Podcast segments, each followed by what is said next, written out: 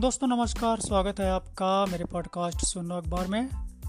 आज के पॉडकास्ट में बात करेंगे उद्योगपति जो कि भारत के जाने माने उद्योगपति हैं और बहुत ही पुराना घराना है टाटा का। टाटा की बहुत सारी कंपनियां हैं और उनके एक रतन हैं श्रीमान रतन टाटा जी। आज उन्हीं की बताई हुई बात मैं आपसे करूंगा। दोस्तों, दुनिया में बहुत से बड़े बड़े उद्योगपति बिजनेसमैन हैं जिनकी संपत्ति कई अरबों में है और उनके बीच एक होड़ भी लगी है कि कौन नंबर वन पर रहता है या कौन किसे पीछे छोड़ता है। इन्हीं बड़े उद्योगपतियों में से एक हैं भारत के रतन टाटा जी, जो कि वास्तव में एक रतन हैं। व्यापारिक लाभ कमाने के साथ ही रतन टाटा जी यह बता रहे हैं कि लाभ कमाइए, खूब इनकम करिए, लेकिन इसे नैतिकता के साथ हासिल करें तो बेहतर है। जो नए लोग दौलत की इस दौड़ में हैं उनके लिए रतन टाटा जी की ओर से एक अध्याय पढ़ाने जैसा है जिससे वो इसे सीखें, जिसमें कि बता रहे हैं कि मुनाफे से परे नज़र रखना भी बहुत ज़रूरी होता है। कंपनी को देखने का पारंपरिक नज़रिया उसका कमाया मुनाफा है, लेकिन इसमें वो सब चीज़ें समाहित हैं जो कंपनी के भीतर चल रही हैं, जहां खुशनुमा माहौल हो सकता है और हो सकता है गारंटी के कंपनी के हालात तनावपूर्ण हों और लोग परेशान हों।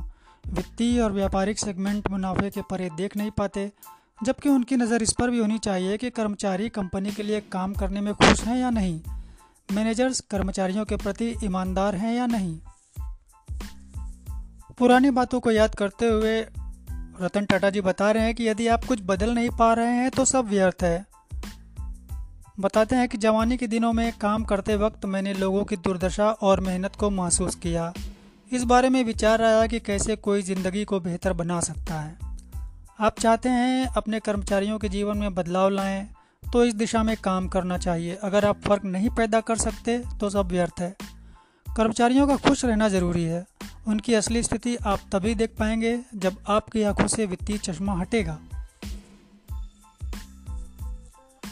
टाटा जी कहते हैं कि मुनाफे के पीछे भागना बुरी बात नहीं है, सवाल यह है कि आप इसे हासिल करके क्या करना चाहते हैं। अपने ग्राहकों और शेयर होल्डर्स के लिए आपने कितना किया वो अलग बात है, और यह अलग है कि इसे हासिल करने का सफ़र कितना नैतिक रहा। हम सभी को स्पॉटलाइट की चाह होती है, हम सभी चाहते हैं कि सफलता हमारे कदम चूमे। सफलता को मापने का पारंपरिक तरीका है मुनाफा यानी कि लाभ। हम चाहते हैं कि हमारे भी एक सक्सेस स्टोरी हो, इस कारण धन कमाने की चाह में दौड़ते चले जाते हैं। व्यापार केवल पैसा बनाना नहीं है, आपको कस्टमर्स और स्टेक होल्डर्स दोनों का ख्याल रखना होता है, वो भी नैतिकता बनाए रखते हुए। आपको हर दिन खुद को आंकना होता है और अपने फैसलों को तौलना होगा। फैसले कड़े हों या चलेगा, लेकिन सही राह पर चलने वाले हों।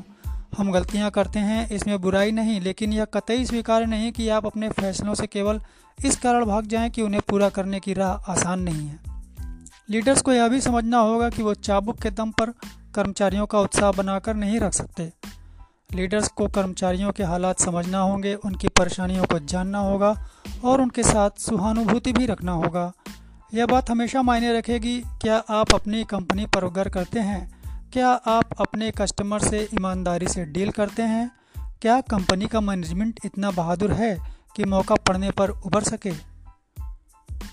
आज के पॉडकास्ट में दोस्तों बात रतन टाटा जी की, और आज का पॉडकास्ट यहीं समाप्त होता है। अगले पॉडकास्ट में आपसे फिर मिलता हूं, तब तक के लिए विदा दीजिए।